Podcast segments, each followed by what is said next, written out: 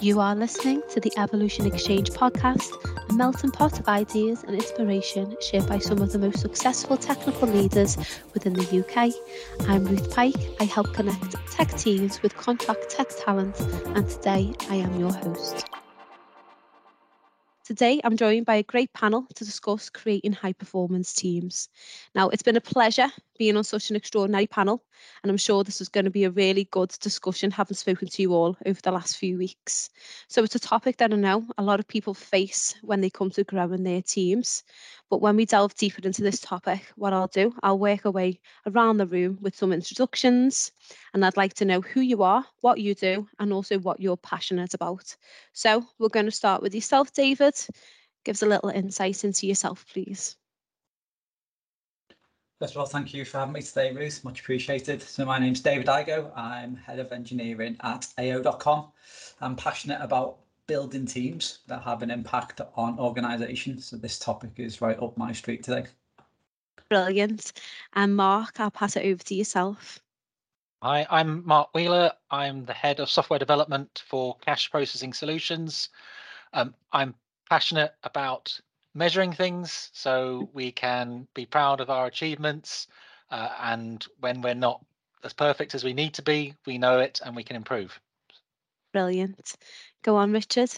Over to you. Hey everyone. Yeah, hey everyone. I'm uh, Richard Thompson. So I lead the uh, desktop engineering team at Barclays. Um, I guess the the thing I'm most passionate about is like complex problem solving and how how best to, to solve complex problems in a in a simple way. So that obviously is driven very much into you know how you uh, run your teams and how you structure them as well to deliver them as uh, simply as possible. Amazing. And Tahir, give it away. Uh, uh, thanks again, Ruth, and everyone else. so yeah, so I'm been in the industry what over 30 years. Started my career at Microsoft as the lead for operating systems and programming languages.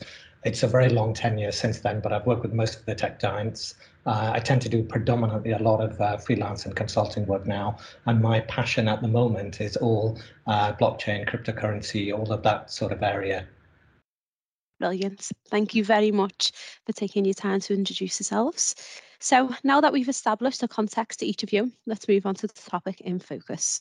So we're all here because we have an interest in the topic of creating high performance teams. Now we've got a number of questions to cover, so I'll work around the room asking each of you to pose your question or your subtopic and the reasons behind it. So each of you will have an opportunity to take your take on the situation. So we are going to start with David, and I know you were going to give some context into this question as well, David. Um, so please tell us what your question is to the group. Yeah, sure. Um, so a lot of the leadership literature naturally focuses on the leader and puts us as the hero of the story, effectively. Um, but when you think about teams, um, the people, the processes, the interactions, the technologies, it feels it feels like a complex system um, that you can't just be repeating with a set of complicated steps. So simply put, my question is, what role does the team play in creating a high performance team? Okay, brilliant. So what we'll do, Mark, we're going to start with yourself. Take it away. That's a great question. I wasn't expecting this uh, because you always think, well, a team is part of the high performing team, but so obviously, as you said, uh, David, that team's culture, behaviour, their interactions are all sort of vital to the team performing. And there's the agile manifesto, like in individuals and interactions over processes and tools. However, I think obviously all those things are really important, but people leave teams, people move around organizations. We're in a really competitive market, job market. Um, if you build your team and rely too much on the individuals just making the team happen and, and working, then eventually it's going to go wrong. So my view is that play to build a strong team, make them confident in what they're doing, make sure they understand, make it so you can onboard new people into the team, but also so you got succession planning. So you're robust to when people will eventually every, everyone's going to leave a team at some point whether the team disbands or they retire or they leave to another company or another team um, so you've got to be prepared for that uh, so the team are really important but it's also how um, how robust your team is and how you can bring new individuals into a team that that that uh, I think is the highly performing teams over a long period of time. That's what makes it key, in, in my opinion. Thank you very much. Um, Richard, do you want to go next? Yeah, sure. Um, thanks for the question, David. So, yeah, I mean, my view is it's kind of similar to, to Mark's there. I think that, you know, like you said, a good leader, in my opinion, is someone that shouldn't take the limelight. They're almost invisible to a, to a successful team. They, they kind of coach the team and, and really make them kind of the best they can be. But ultimately, you know, the the kind of glory comes from the team itself and, and how well they work together. I think the you know from my perspective, one of the big things is communication within a team and how well they communicate with each other. I think if you took those individuals together and you know kind of got them to do their tasks without speaking to each other, I think you'd end up with you know a very very poor uh, end result. And so I think that you know to create a very effective team, the importance of that team very much lies in the communication between them and the trust that they have in the individuals within that team. Um, and obviously, the better that they work together, the, the higher performer that they are. I know there's the the kind of um, literature on you know forming, storming, and norming, and all of that kind of focus on how you build a team and how a team kind of grows together. And I think that very much you know is in my experience is what happens. Um, obviously, in different companies, you get higher churn rates, as as Mark said. I think that it's very difficult sometimes to create teams that are very, very high performing because a lot of that comes from the team being together for a long period of time and so you have to find ways that you know improve the communication and that trust that people have in teams and the effectiveness that they have working together as individuals to really kind of focus on creating that in a shorter period of time. And i think that's very difficult to do. And obviously when you have a high attrition rate or people move around a lot then that obviously really impacts the performance of a team. But similarly you know it's very hard to find teams that are together for a long, long period of time um, in this day and age. You know, lots of people, you know, leave companies and kind of you know move around a lot more than maybe they did in the past. So that's a, a big challenge for leaders to to be able to set teams up that work together in a way that's effective um, in a short period of time. Amazing, thank you very much. And Tahir, would you like to add? Certainly, yeah. No, absolutely. I think it's a really important question. And the reason being is I think, David, you're right, where we take it for granted that it's the great leaders that create, create great teams and I, I, I, you know that's one of the philosophies that you see in all the sort of books that you read. But ultimately i mean if you think of since certainly you mentioned i think mark the agile manifesto the whole idea of idea of where agile came in and cross-functional development teams and so forth is is that in a cross-functional development team obviously you don't really have titles you don't really have specific roles. You, you know hopefully you try to balance the team. Now when it comes down to it is is that how do you create a team that is high performance? Is it personality? Is it, I mean, I've seen, uh, for instance, TikTok in terms of recruitment, they've used color personality tests between the different colors and they want to make sure that the teams fit those colors. You have extroverts and introverts. Mm. And, you have to forgive me because unlike a lot of you where you work in one company, I tend to work in a ton of them at the same time. So I have a, a view to how different companies than the tech giants do it as well. insight. So that that team, as you say, are building that cadence and building that velocity where it's a, a, predictable velocity is what we would all love to have. So you don't want superstars in companies because they are the outliers that tend to make it difficult for that kind of team to work together. But those personalities and those emotions are absolutely tantamount to having a great team. So what I found is that if you can get a team that has that ability to support itself and you can build the right uh, culture and values and values are very deep rooted uh, in people and get them to actually form that team then the leader's job actually and i come back to what uh, um, Richard has said, uh, it, you know, again, the, uh, you know, everybody else knows, you know, it's not the leader that should be standing out to say, look how cool or good I am. It should be the team who had a retrospective or uh, whatever it may be at some kind of um, uh, event that's chosen to act as a radar to the rest of the business where it stands out and says,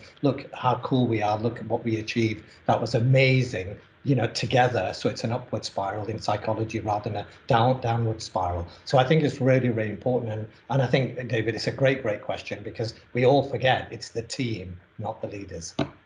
Brilliant. And david would you like to add anything? I think it's just been uh, covered very well so far. I think I really like point Mark's point that a team's immutable and it's the personalities within that team and dynamics. And every time you replace one of those pieces, it needs to go through that whole restorming, forming phase again. it's quite easy to think of it as linear, but like most things, it's a cyclical process when you add new people to it. Um, from experience, um, the most important ceremony for me as a team is the retrospective. If a team did one thing, they would figure the other things out by doing that. Um, and that's their continuous improvement. Um, so I think you can put the um, you can put the conditions in place as a, as a leader like a gardener, um, but I think it's up to the team really to um, make that difference through continuous improvement and iteration. Definitely brilliant. Okay. Is anyone else has got anything to add on that question? If not, we'll move on to the next. No? Brilliant. So, Mark, I'm going to pass this on to you. Can you please um, ask your question, please? So the question is, how do you maintain a high performing team when you have a major deadline looming and you need at least 100% of your team's capacity to achieve that deadline? So in a perfect world, everything would be perfectly planned and we'd never have these deadlines that you needed 100 or more percent. But uh, every, maybe it's just me, but every team I've ever been in, we've always had something crop up that's in theory impossible or just about possible, but we can't, you can't afford to do the normal improvement tasks, the normal things that you would do to maintain a, a high performing team, or we a lot of people would consider. So what's people's experiences and how they dealt with these these deadlines and, and the impacts on the team? That's great. Great question. Okay, Richard, do you want to take the lead on this, please? Sure, no problem. Yeah. So, so my view is it's, it's, it's an interesting question. So, so thanks, Mark. I think um, you know, with with with teams that are obviously like kind of very deadline focused, and you have to have a lot of pressure behind it. I think that actually is what shows um, the good characteristics of a high performing team is that even under those high pressure scenarios, they will still perform like you know very well under those and you know a lot of people and individuals will really kind of shine in in, in that and, and how they work together as a team i think um, you know obviously if you put too much work into a team then you know it's unrealistic to expect them to do it of course. I think that um, you know there's a, there's a certain level that you have to accept and push back on um, because you know otherwise you just overwork a team um, and you know you end up getting a negative impact and actually they end up delivering less than you would do if, if you kind of took a little bit outright because people get they get panicked they realize they've got like huge amounts of work that they need to do.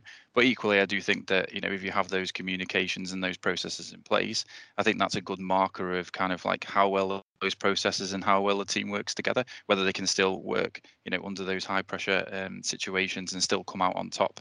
And i think also it's, it's it's a big thing when when those things happen and people are successful to really kind of um, you know recognize people's um, commitments and, and contributions in those situations so that you know people feel valued and when they've done such a really good job in, in kind of delivering that work um, I think that's a really important part that a lot of people don't do enough of is, is recognition within teams, especially when there's like a difficult situation, they've met a deadline or, or anything like that.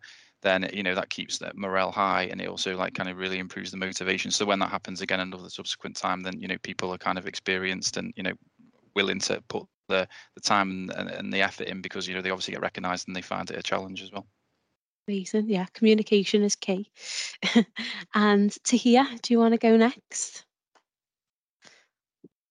Sure. I, guess I, I hope I'm off mute. Okay. Uh, well, no, I mean, uh, funnily enough, I mean, I, I go based on actual real real life practice, which is I've seen this happen far too often, and you you get that you get these hard deadlines that uh, the execs of the company will put in place and say we must get these features or we must get this done, and or it could be just uh, put certain bugs priority one, priority two bugs. So when this happens, and, and this is where I, I think where Richard comes in, there are again, it comes down to the, I always say the people, the psychology or what makes up a person and that team. Um, you know, there are some people and teams that are made up that can deal with high stress, high throughput, uh, uh, and everything else. And in a lot of organizations I've worked in, they, they tend to actually have it that uh, I call it uh, Avengers Assemble. So what ends up happening is, is rather than having it where you have just one team that's dedicated to do all the high uh, intensity work and you burn them out or something, you tend to have uh, multiple teams where you pick individuals from that to sort of say, when there's something like this happens, uh, here is the first core of people that can come together, Avengers assemble, and they'll use whether it's Scrum, Kanban, Scrumban, whatever they choose to be able to get over the line. But then at the same time, there's a second tier of people that can replace those because you know, the part is you can't predict it. You know, you, you use that philosophy of um, uh, quote of you know being run over by a bus or somebody not being well or whatever it may be. So you cannot guarantee that those personalities and people are going to be there throughout that. Whether it's a very short sprint, maybe the risk is much lower. If it's a longer uh, a number of sprints to get to that deadline, then you've got to cater for all of those. And what I found from my own experiences that when you've worked with large numbers of teams, and I don't mean where you have a company where you work one or two teams and you sort of know the personalities very well, but you go into organizations where there, there are tens or if not hundreds of teams. And when you've got those, there's a different philosophy and a different way of dealing with things completely compared to when you just have half a dozen teams. So for me, the big thing is is that it all comes down to that the company recognizes that these events will happen you know these are again you know these are not uh, uh, out of the norm. And i think any company in technology that believes you can just build an organization where forgive my uh, uh, terminology shit hits the fan doesn't happen well it happens all the time. And we've just got to know. So i i uh, i've you know the advice i've given to the the leaders I've supported and consulted, never mind the teams, is one of what would happen when this happens? Can you can you play that through? What can you do a dry run? Can you work it out what it should be? How would you get the best out of this? And if you prepare for it then it doesn't become something that's exceptional out of the, the norm. Everybody knows how to deal with it. And if you can deal with it the temperature of the room changes. Everybody knows oh yeah we know that's going to happen how to deal with it. But there are organizations like uh, especially startups that i work with where this happens and they're lost they're absolutely headless chickens and they haven't a clue how to deal with it so i'm going to come down to sort of say you know you've just got to be cognizant of the fact that this is normal practice and then put in the systems, processes, people, and everything else to deal with it. And then it doesn't become something exceptional. Brilliant. Great. Thank you very much. And David, last but not least. I, I really like Richard's point around celebrating the wins. I think in terms of building momentum and maintaining um, just motivation, I think it's so overlooked, but it makes such a difference just to people to, to feel as like the seen and heard. Um, I also think it's almost like a a team's rite of passage. So you've got these individuals. I think one catalyst to get them to come together is like being forged in fire, almost. So uh, a stable, robust, high-performing team, they should be able to overcome a bit of adversity. Uh, I'm not saying go out your way to give teams ridiculous deadlines and create un, you know unpleasant scenarios for them, but when you think of even like um, XP values, you know, part of that is like respect and courage. So as a lead, you might not like it, but they they should be able to work at a sustainable pace and they should be able to push back. Um, because working under those stressful conditions, you know, even the term sprint, it implies doing something fast for a short period of time. And that's like fight and flight, right? So teams will just get exhausted and burnt out, and that's how it happens. So I think a high performing team will push back where needed and ensure it's sustainable in the long term, which should um, be a better outcome for the project or initiative or whatever it might be. Amazing. Thank you very much. Mark, would you like to add anything? Oh, well, a little, I guess, like, everyone was saying, um, it, it's, it happens.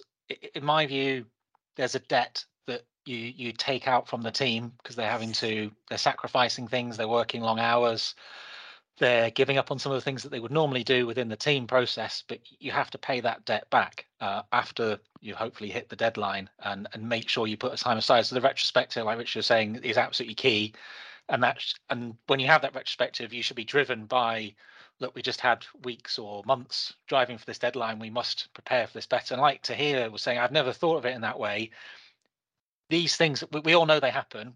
Sometimes they happen more regularly than you want to. So even though you don't want them to be ha- to happen, start preparing for them to happen, so you know what will what what you'll do when when it does happen, because it's going to happen again. It's, it'd be a miracle if it doesn't. If you don't have another deadline that you're going to have to work really hard, or it's going to be hundred percent to to achieve. So I I, I like, like those points.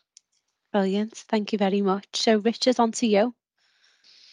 Yeah, so so my topic was um, basically around motivation of individuals. So obviously, high performing teams um, require both excellent processes and teamwork to be present. So my question is what motivates specifically individuals um, and how does this help the individuals to come together to, to create a high performing team? Brilliant question. So Tahir, I'll start with you on this one, please. No, wonderful. I, again, it's uh, as I said, it all comes down to this psychology aspect of uh, people, doesn't it? For me, anyway, uh, that's what I've seen from my 30 years odd in, in tenure is is that um, what motivates people is having the people where they have psychological safety, they have this ability to learn, they have the ability to celebrate, they have all the things that you will find that uh, you know great create great friendships and that support uh, infrastructure that you need because everybody wants to be able to fail fast. We use we hear about all of that. We want that security of being able to ask those questions that are hard and being able to, as David said, push back all these lovely things at the end of the day. So you know, if you take out the technical aspect of it, and you know, again, we can go into, you know, I think there's like I've seen 15 documented characteristics of what makes high-performing teams, and I sort of go, okay, that's fine. You know, I can read about all of those. But what I'm, what what I found from my own practice, and it's probably how I uh, sort of explain to people is. I, I take it from what I've experienced. So I've been at the start where I've been a single developer. I've been at the start before Agile Manifesto was even thought about, where we had waterfall designs and how teams work, and then the Agile Manifesto came about, and so forth. So how do you how how were how were people motivated? Uh, and you know, I go back to, and it sounds really weird, but my first days at Microsoft, I joined uh, based in Reading, and the company paid for an open bar from six till nine p.m. every week. Uh, you know, so we had waterfall in those days. We didn't have agile, but we went and we all got together and we had a drink later on in other companies, the tech giants I've worked with out in Silicon Valley whatever it may be, how do they do it? What's interesting is is that they've created it that you can you walk into the like let's say you walk into Google, it's free lunch, it's free breakfast, it's free dinner, it's free everything on site. You don't have to even go home. You can have everything you want in one place. Um, how does Facebook do it? Um, Facebook do it where when they're recruiting to create those teams, uh, they'll get thousands of people to join, and the teams get to pick the people that they like and they interview them and talk to them and they play with them, whatever it may be. But creating that team culture, and I, I come down to it, it is purely down to values and culture to me. Brilliant. Thank you very much. Um, and over to David, please. So if we give one thing to people in my teams, it would be that they go home at the end of the day feeling like they've achieved something and done something. Mm-hmm. And it sounds quite simple, but it's difficult to do. And I think it's that sense of um, satisfaction and fulfillment. Um, I also think when you think of mobile developers, for example, you look at a lot of the apps on the App Store, they can be created by individuals, but app developers still choose to join bigger teams and be part of something bigger. Um, so I think there is that that human need, wanting to make an impact, wanting to look back and say, I did that, I was part of that. Um, so I think as Tahir's touched about, it's just that um, basic psychological um, need that, that people have to make just to leave an impact on the world. Amazing, brilliant. Um, okay, so Mark, what what do you think? Definitely like Tahir and David said it's the culture, the team knowing each other, being confident to fail, know that your team and your leader is going to support you. Um, uh, so you're you're brave enough to if you always do what you've always done, you always get what you've always got. Um, so you, nothing will change, and you'll just go backwards because other teams, other companies will change, and and you'll fall behind. Um, for me, I'm a big fan. I know tons of people following, but Simon Sinek and the start with the why, so you understand what the goal is. Um, often, a company or a, a, team or a company don't even know what their own goal is, or they've got a very weak goal, like we're going to be the best or something like that, which doesn't. Everyone, why would you not want to be the best? Um, so it's actually got to mean a bit more. A lot of times when I'm interviewing people, especially younger developers, people in their they are young now, but makes me feel old. People in their 20s and 30s, that they are actually interested in what the culture of the company is and what socially they're doing. They want to be part of something, and that's what motivates them and really keeps them. Because, like Tahir said, all these things like a nice office and bonding as a team is great, but you, you're not going to keep people just by having a pool table and a beanbag. You, you need more than that. It's part that makes it helps, but it's part of it. Um, Uh, knowing what difference you make. I, I worked in a software house and we had maybe 100 plus customers. And as a development team, we were really down about what we were doing because we thought we had rubbish software because there's loads of bugs. And we were the development team and we didn't get to see the customers much. And we were, I think I was saying this to somebody once, and they're saying, no, no, we've got brilliant software. And so they introduced us to some of the customers. And we're like, I'd never heard of you. Uh, when I spoke to the customer, customer A, they're like, yeah, because we don't raise any bugs because your software is brilliant. It's perfect. Mm. And we we only like a doctor. You only ever see people generally when they're ill. We were only hearing from customers when there were defects, and we didn't hear all the positive stuff that was happening. And it's like your software's worked perfectly for the last year. It's brilliant. We love you. And that's what you you need to help the teams. They need to hear when it goes wrong, so they know the impact, and that drives them to improve but they also need to hear this made a massive difference. Our systems or whatever the users are, it's still working brilliantly, and it's it's worthwhile all the hard effort you're putting in um, to what you're doing. We got this feature earlier than we expected. It's made this massive benefit, and that I think, like all the other guys saying, it, it motivates people to um to to do better and to keep improving because it's tiring. All the retrospectives are agile and improving. It's much easier just to do the same thing over and over again. But when you get motivated uh, and you understand why you're doing something, then that really gets the team culture going.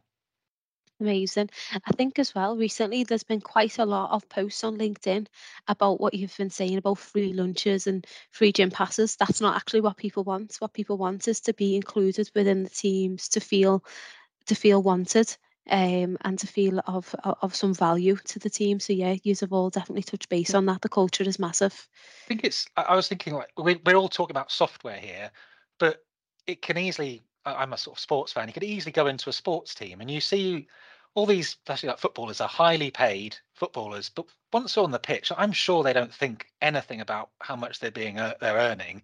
They're thinking about the team and that's what okay off the pitch they want to know how much they're earning and the mansions they're living in but once on the pitch they're just people playing football and they have to have the motivation and sometimes you see for whatever reason the club or the culture the manager isn't working well and they're not motivated and they perform badly and then suddenly they get a new manager and suddenly a team starts winning and it it's it's a lot of it's in the head and how the, the whole culture and it's it's very hard to to make that which is why the like a a, a, a club or a company is so important about and it takes a long time to build that and a lot of effort to maintain it. Really brilliant. Thank you everyone for your answers. They were re- really good. Has anyone got anything to add to that one? Uh, yeah sure. I just wanted to jump in to kind of just yeah. respond to a few of the, the, the answers there. So uh, you know I, I really agree with david's point around you know people kind of want to feel like they've built something and be a part of something and i think that's that's really important I think there's a there's a book that I kind of uh, read a while ago, and kind of what I base a lot of the things that I do at work on, which is a kind of book called Drive by by Daniel Pinkman, and it kind of talks about you know the three big aspects of motivation, which is kind of autonomy, mastery, and purpose, and how each of those three things kind of really provide um, you know intrinsic motivation which I think you know Mark just touched on. Like you know, footballers don't think about how much money they've got when they're on the pitch, right? They kind of want to master their profession and, and kind of really in the zone when when they're playing the game. They don't think about oh well, I'm going to go home and get like you know a million dollars or, or or whatever, right? A paycheck at the end of it. That like external motivation is less effective. And you know, in in the book, Daniel kind of goes on to talk about that you know external kind of things like the pool tables and, and lunches etc right it doesn't really motivate you as much because you know if it's a big reward then all you do is focus on that big reward rather than you know doing the work well and, and mastering your craft and having that purpose there and so that internal motivation that people have inside teams working together as a team is one but also having that central purpose which i think you know a lot of people don't really give to their teams and having that vision and the culture and lots of other things to say this is what we're working towards. You know, high performing teams really kind of need to win together and, and fail together. Yeah, there's no like kind of in, in between for the high performing teams, and that goes on to you know again people in Premiership teams or basketball or whatever at a very high level, they kind of all work together solidly as a team because they're all so close to each other and they're each individually motivated, like internally themselves, rather than with whatever reward they get. Like, you know, sure that might help them get there in the first place and attract them to it, but ultimately it's mastering their craft and being the best they, they can be in the world at something, right? As as a team player, you know, even like players like you know Shaq O'Neal and basketball, whatever, without good people to help them as well, like leaders, they they don't really turn into you know having a great team. You know, one individual can't kind of you know. I, I, there's lots of you know stories about him, but you know, there was a certain period of time where they just go, okay, well, we'll just mark him, and no, nobody can kind of, you can't do anything then, right? Because everybody just kind of stopped him from playing the game because he was the best. So you know, that without him, the team failed. Yeah. Whereas you know, a lot of the things that they learned after was, I think, you know, um, Tahir touched on it before. You don't want these superstar developers a lot of the time because they just kind of take all the limelight, and really, it's not the, those kind of individuals that you can't work well as a team help deliver software and help create these high performing teams right it's how you can work together as a team there might be a star player but it's how that person also works with other people in the team to create like a really high performing team and as i said they always win together and, and fail together at the end Oh, 100%. Brilliant. This has been a good good question. Anyone else got anything to add to this? I was just going to say, oh, go, you go, to here. You know, thank you. Uh, so, no, you know, what's interesting is, is uh, I look at my life in terms of why I like coding, and to this day, no matter how long, I still code. Uh, I mean, earlier today, I was practicing more Rust programming just because you know it's something I'm doing this week. And what I always enjoyed about software development is, and you know, it's like David said, um, um, this idea of achieving something. What I love is I I, I, I described it once on another uh, I think it was a podcast or something or some seminar once. I said for me as a man, every time I write a piece of software and I do it with the team that I work with, it's like feeling like a woman might feel when she delivers a baby. It's the one of one of the most powerful things that I, I can experience. Uh, that's as close as I wouldn't know how to deliver a baby, but certainly it's that camaraderie, it's that coming together, it's that delivering something where you can be proud of. And when when when it goes out into the wild, and whether it's an app or whether it's a website or whatever it may be, or whether it's a single feature, and you know you get people talking about it and saying, "Wow, well, that's a cool feature," and that your feedback, as Mark said, that you get from the customer, it's not always about the negative. You need to hear the positive as well because that's what drives you. So to me, being part of uh, an organization. And so, for instance, um, to give an example, when I'm asked, would you like to work for a full time role at a company? My answer to most of them is no, I'm not interested because I don't see anything that drives me to that level to go, I want to work for this company because it's going to deliver the absolute, you know, dogs or whatever and you know and, and it inspires me whatever because i've been in so many great companies uh, the, the level is much much higher now and i want to find those companies. So i come back to this which is it is about i think when you can get the teams together the culture together that's why you know uh, recruitment companies and hr spend so much time trying to find the right people because it's only when you've got the collective and that collective knows it can deliver it can stand up and it can celebrate and it can and and the world can go oh my god look at that. Wasn't that amazing that everybody goes i want to be that. I want to do that You're on mute, Ruth, but I think I know what you're saying. and I was the one who gave the house rules at the beginning, hey? um, so Mark, would you like to speak? Sorry. yeah, it's like like you're saying, like everyone's saying, it, it is the, the people in the team and the motivation is massively important. Um, we've used in the past, um, uh, we use a thing called Officevibe, Vibe, and I'm sure there's lots of similar programs that they poll the team and get this. They ask them different. It's all anonymous. Ask them different uh, questions about how they feel about their team uh, mates, how they feel about their managers and their work, and are they happy or sad, and how they feel their careers progressing. And you can get it as long as there's enough people to make sure it's anonymous, so you can't tell who it is. So we get you get honest answers. You get to see the sentiment of your team, and that's been brilliant for us in the past because sometimes you you're not as connected with the team as a leader as you should be and you think everything's brilliant, and then suddenly you see an area, I don't know, for example, like uh, like a, the tester role are really disparaged and they're not happy, and you, you then you can actually address it and say, guys, what's up? What what we doing wrong? Um, before it's too late and they're uh, underperforming or or leaving, and you, you leave leave you lose loads of really good people. So it, it's like like agile, it's a constant. You have to constantly work at it to make sure you, your people are engaged. Great, yeah, brilliant. So this has been a juicy, juicy question, hasn't it? Has anyone else got anything to add? Richard, would you like to add anything to, onto your question, or should we move on? Uh, no, I think it's really interesting. So uh, there's been some some good discussion. So yeah, we can move on. Thanks, Ruth. Brilliant. Okay, Tahir. Over to yourself. Could you uh, say your question?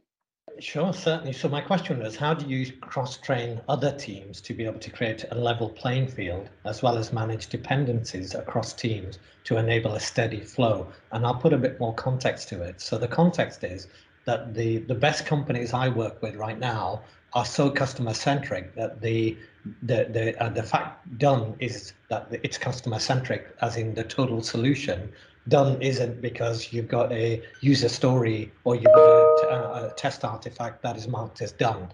And how you create it so that whole chain can go from start to end and say done is great because the customer is happy not just because some team did the individual delivery well and then you get you know ups and downs within teams. And i'm really interested because you all come from credible organizations. How do you do this um, I've not worked at any of you guys. I've worked at other banks, never worked at Barclays, but I'd love to know how you do this. Brilliant. Okay, so we'll start with David on this one, please. That's a great question Tahir. Uh, um, when you were talking there, here I started thinking about um, like circles of influence.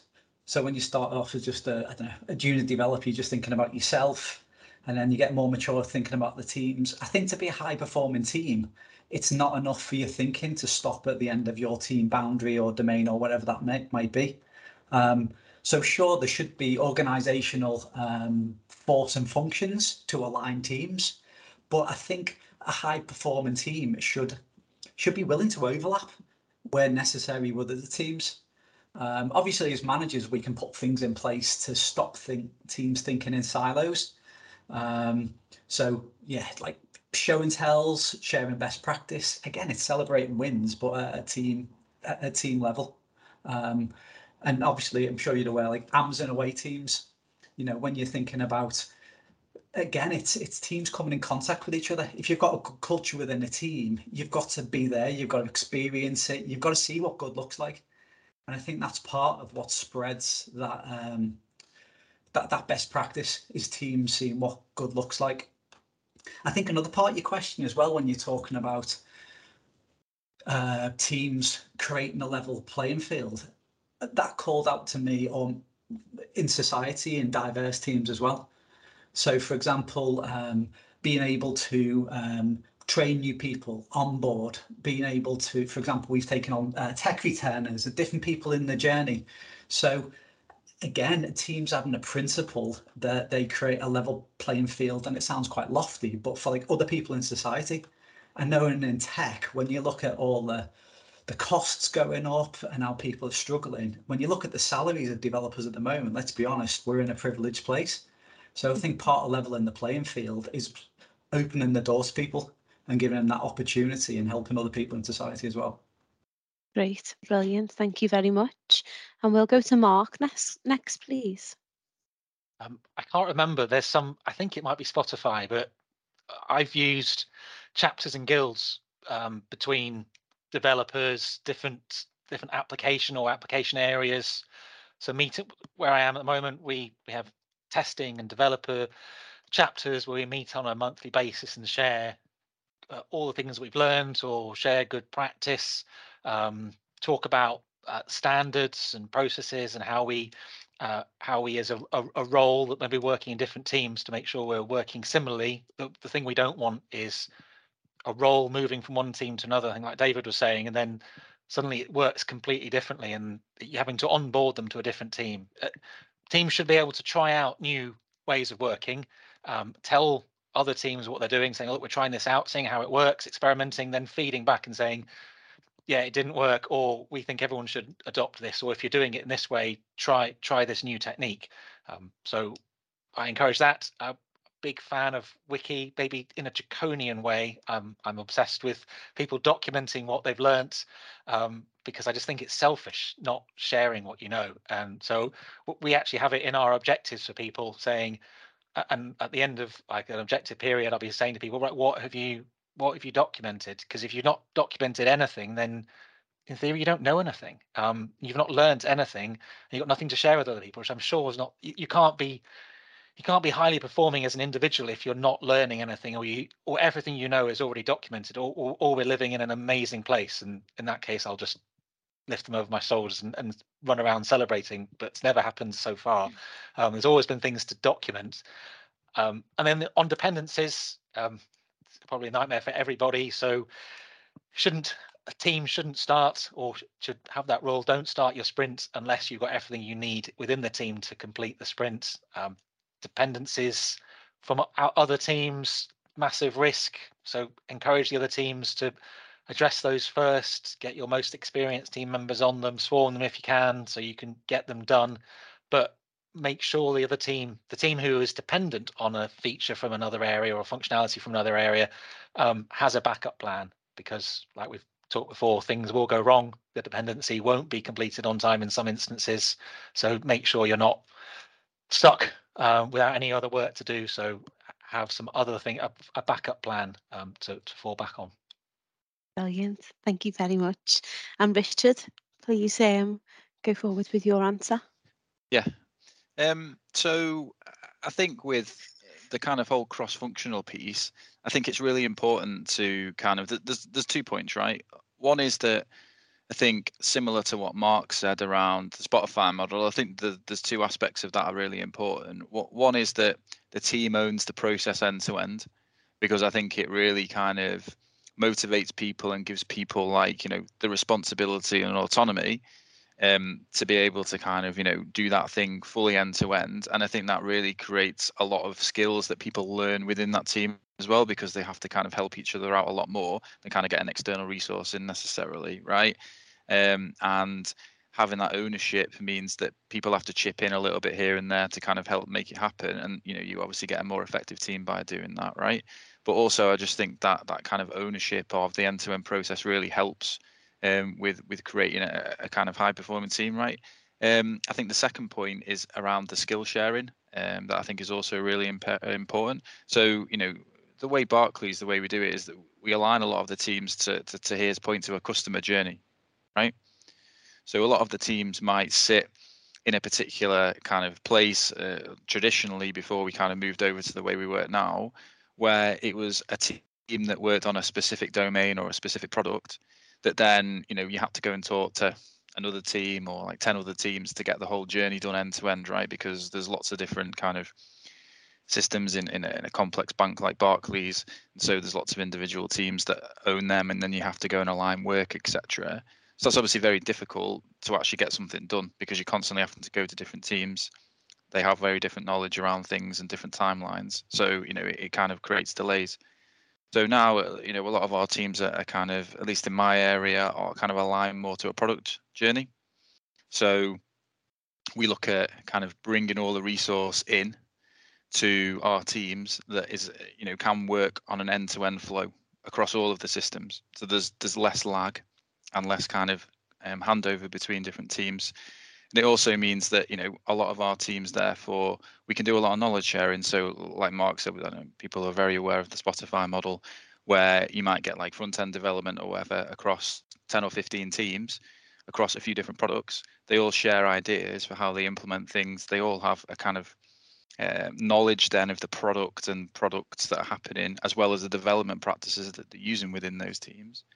And so, you know, if people or individuals leave, or you kind of maybe have an issue with uh, attrition, or or kind of, you know, some someone might need some like extra resources. We talked before where there's that hundred percent thing where you know a lot of work might need to be jumped on. At least other teams are aware of those kind of issues and can come and help you from a cross-functional perspective because they're not like siloed and i think that's the biggest risk when you work with lots of teams in a big organization is when teams are too siloed and then like you have this problem with communication between them. People don't understand the different systems and so you know that has a number of like negative impacts if you do that right? Because you know like i said people people don't really know the, the best thing to do and they jump in and well we've got no one to, to fix this problem when someone leaves. And I, I think the point just just lastly the point that David made around getting like junior developers into teams and kind of creating a cultural aspect of the the diverse cross functionality, right? Rather than just from a technical or, or a kind of you know what that person can do perspective. I think the diverse teams are really important, and I think creating a talent pipeline and getting people from you know we we work a lot with Northcoders, and we have our own kind of destination technology um, scheme inside Barclays where we take people from different parts of the bank and introduce them to technology so that they can do like a career change within the bank I think that's really valuable, and I think it kind of obviously tech is a very kind of you know hot topic at the moment. Lots of people want to do coding, and I think it's really important to take on and build those those you know pipelines of talent and create that diversity and cross functionality within the teams. Because I think it's very important so that you have that cross section and and the ideas that people come up with. It's like quite surprising that even junior developers or people from Northcoders, you know, that we've had in the past have been very valuable in the team. And they, they kind of come up with ideas that maybe more senior people wouldn't you know, uh, really come up with, or you wouldn't have thought that they will come up with those kind of ideas. So it just shows you the kind of you know need to have that diverse group of people um, from different backgrounds, and you know those different backgrounds can offer a lot of value, especially when they do like tech returners or people that have been teachers or scientists or anything do Northcoders. You know that experience they've had in a past life can be really valuable to teams as well. Great, thank you very much. Um, so Tahir, would you like to add anything to your question? Yeah, I, I, mean, one of the reasons I asked it is again one of the things that I'm finding uh, I'm being asked more and more questions about is is that we, you know we have the are pre-pandemic. We have the idea that people got together. Then we have it that we've got nearshore and offshore. Then we've got uh, pandemic we've got remote working and hybrid working. Now we've got a gig economy and everything else. And you've got such a mixture uh, uh, you know, people which are, uh, and you know, companies are now going to the point where they're saying, when we're hiring, you can be anywhere on the planet. We don't really care because we have all the abilities and whatever. So all of the, the dimensions of how we work is changing so much. And these teams that were so used to all coming into the office one day and working, and maybe that, you know, we managed to get it to the point you could all have a Friday off and work from home. That's changed completely. Almost all of my work is now remote. I mean, it's rarely I get invited to any one site. And if I do, it's more of a hello, come out, say, uh, you know, meet the team, and then I'm off again. And I'm finding that the dynamics are changing so much that I'm I'm trying to wonder, and I've not seen it in practice. Uh, how has anybody truly implemented that end-to-end journey? As Richard had said, this you know I view it as customer-centric. Done is when the customer says it's done, not because some artifact in the middle says it's done. And how are we doing it with all of these? So again, you're all substantial organizations, bigger and smaller, so I'd like to sort of almost add the third question. H- how do you see that playing out in your organizations? Because I'd love to get some guidance, to be fair. Who wants to start on that? Sure, I, will go. Um, yeah. So, so yeah, I, I, mean, so from a from a, a kind of you know remote working perspective and like how people have come together, you know, our, our policy now, at least in in BUK Tech, is to kind of stick with the hybrid model. So we we have people that you know um, typically come into the office like once or twice a week. So we say like 40%, um, you know, as a, as a kind of rule, but people can kind of be back and forth a little bit between that. But I don't think, you know, as you said, people will go back to the old way of, you know, definitely not five days a week. I, I know I've heard from from some companies have, have said like, you know, oh, suddenly like next week we have to go back into the office four days a week, right? Five days a week. I think that's a little bit harsh, and, and, and a lot of people leave the jobs because of that, right, and go to towards jobs that are kind of fully remote, etc., right, uh, or, or, kind of maybe in the office. You have the they have the flip side of that where people kind of want to, you know, come into the office because they miss that human contact and they don't want a fully remote role. So I think with, with Barclays, they try and kind of cater for both really, and kind of say, look, you know, 40% rule um, you know, compulsory one day a week and kind of really try and get people in and collaborate and, and kind of, you know, obviously there's a lot of advantages to kind of having people in person. That's not to say that you can't do everything fully remote. You can do, but I think there's there's a compromise for such a big company where if you say like everyone's fully remote, then people miss that and vice versa, right? So that's just the way that Barclays has, has formed the policy to help kind of drive that collaboration still, but well, you know, obviously still taking into the consideration that you know lots of people want to work, you know, quite remotely at the moment. Brilliant. Yeah, definitely. Mark, do you want to add anything to that at all? Oh, can't hear you. Oh, sorry. I was going to say, Dave, uh, David, do you want to speak or? I, yeah, sure. Um, yeah, go for it. Yeah. Yeah, so similar to Richard, really, Neo is standardised on two days a month at the moment. Um, I think the key things we found are a lot of your culture can be um, implicit, but I think the difficulty comes um, when you don't provide clarity. And this is something you've got to be explicit on, or otherwise you end up in that messy middle. Um, you know, I know autonomy is a key part of like that damping, but it can be paralyzing for people as well. And sometimes people just don't want the cognitive load. Sometimes they don't want to come to the work, but equally they just want you to tell them what to do. Just make it easy for me. Just solve this problem for me. So sometimes just making it really clear, making it really simple, saying this X number of days a month or whatever it might be.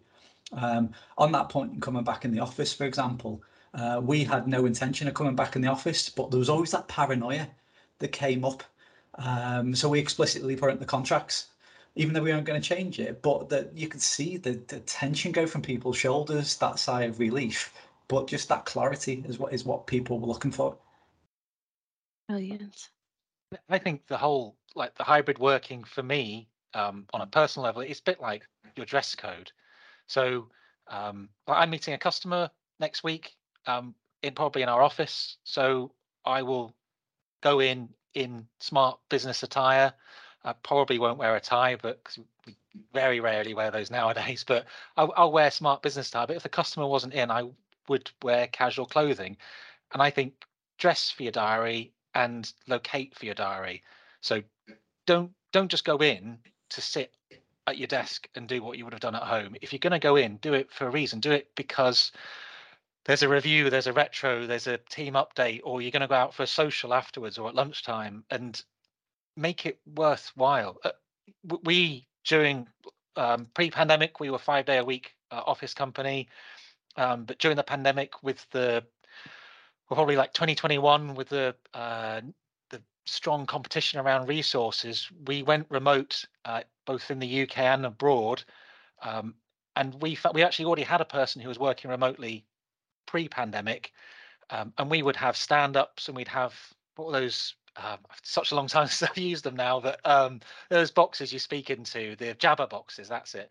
Um, and the person who was remote always struggled be involved because there were five, ten people stood in person and they couldn't be so interactive. But since everyone's been remote, the remote people, it's it's more of a level playing field for them. So I'm now much more conscious that when we are in the office uh, and the the smaller percentage of people in the office, the people are remote, we've got to really make sure that they're part um, because they can't come into the office. They're hundreds of miles away. Some of them are thousands of miles away, um, but they're really good talent that make a massive difference. So, uh, our it has to be like locate for your diary and only if it's really worthwhile and don't exclude the people who are remote and can't come in definitely. It's a fine line, isn't it, about keeping people engaged when working from home um, and protecting people's mental health in a way as well, and making sure that they are still feeling like they're part of a team. Um, so, yeah, really great points. I see, David, you've got your hand up. Thank you for that. You're on mute. there was part of Tahir's question there that I was really interested in, which I think think we quite covered. Um, so Tahir, you talked about uh, managing the dependencies to enable a steady flow. Um, and you've worked in a number of organizations. How many organizations have achieved that nirvana of understanding what their flow is, let alone knowing whether it's steady or not?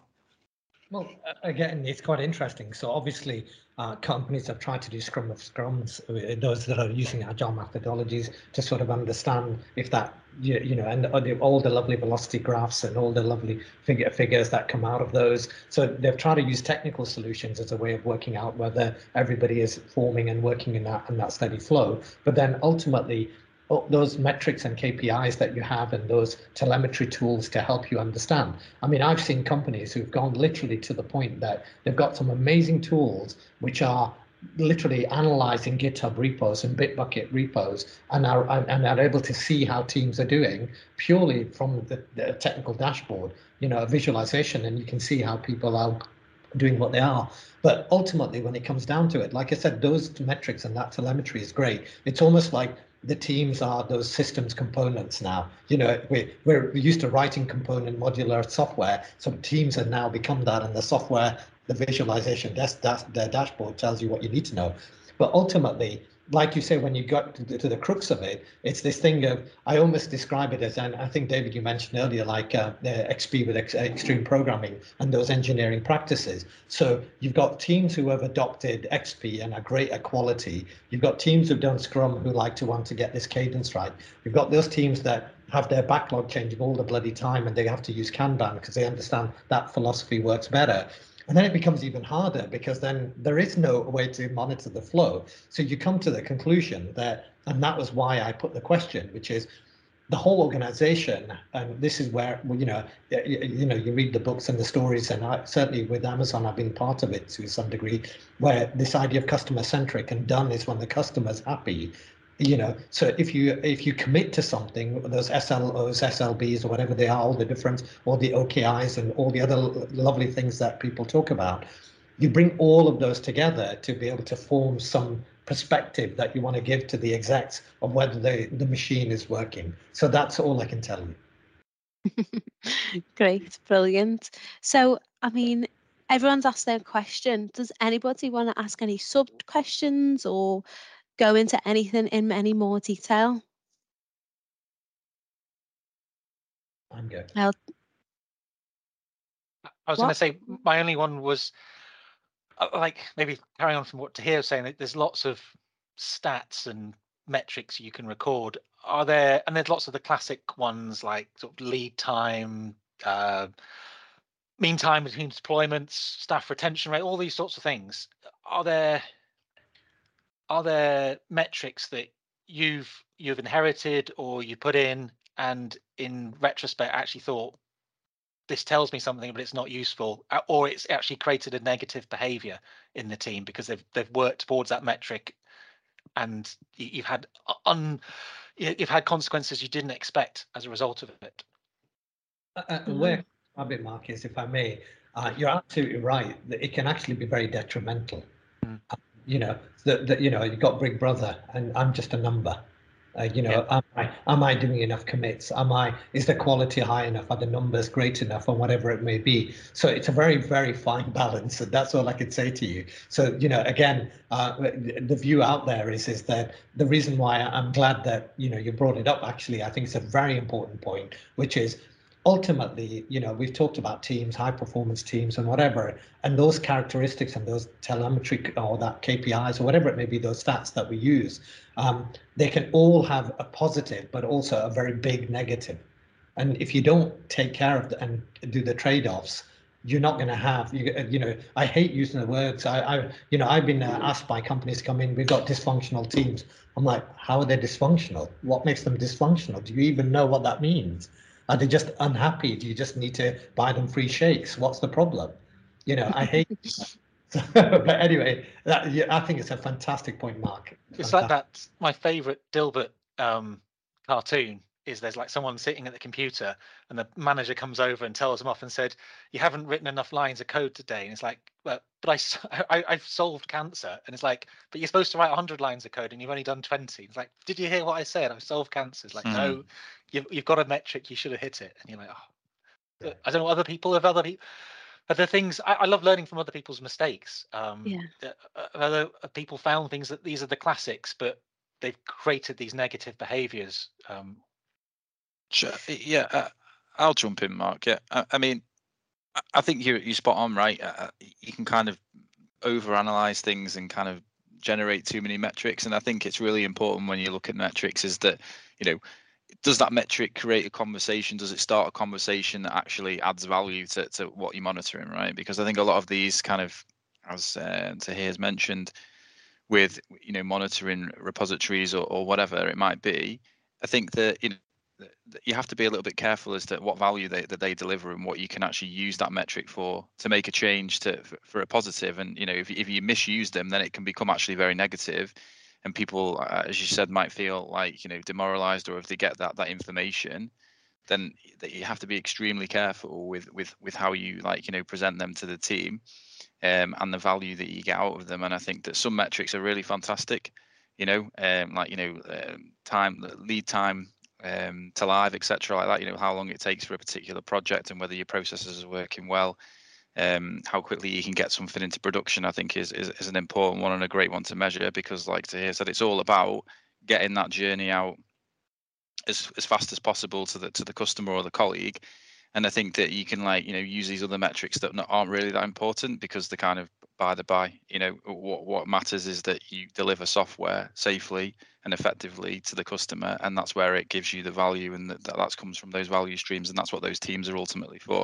And I think you've got to be very careful um, with other metrics that don't really give you that picture um, to get and that is the, the ultimate marker really of, of whether you're having a successful team right? Is how quickly you can ship your your value and what what makes a customer journey better to, to the customer.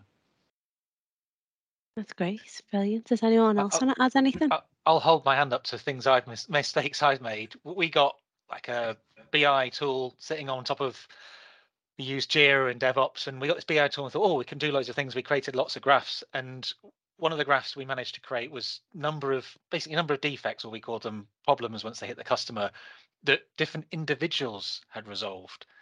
And then we produced this graph going just out of interest and with a heat thing. It looked really cool. And then someone pointed out said, this doesn't really that drives the wrong behavior because your more experienced developers, you're going to put on the harder issues. So they did fewer, and then the easier ones you'd only give to the less experienced developers.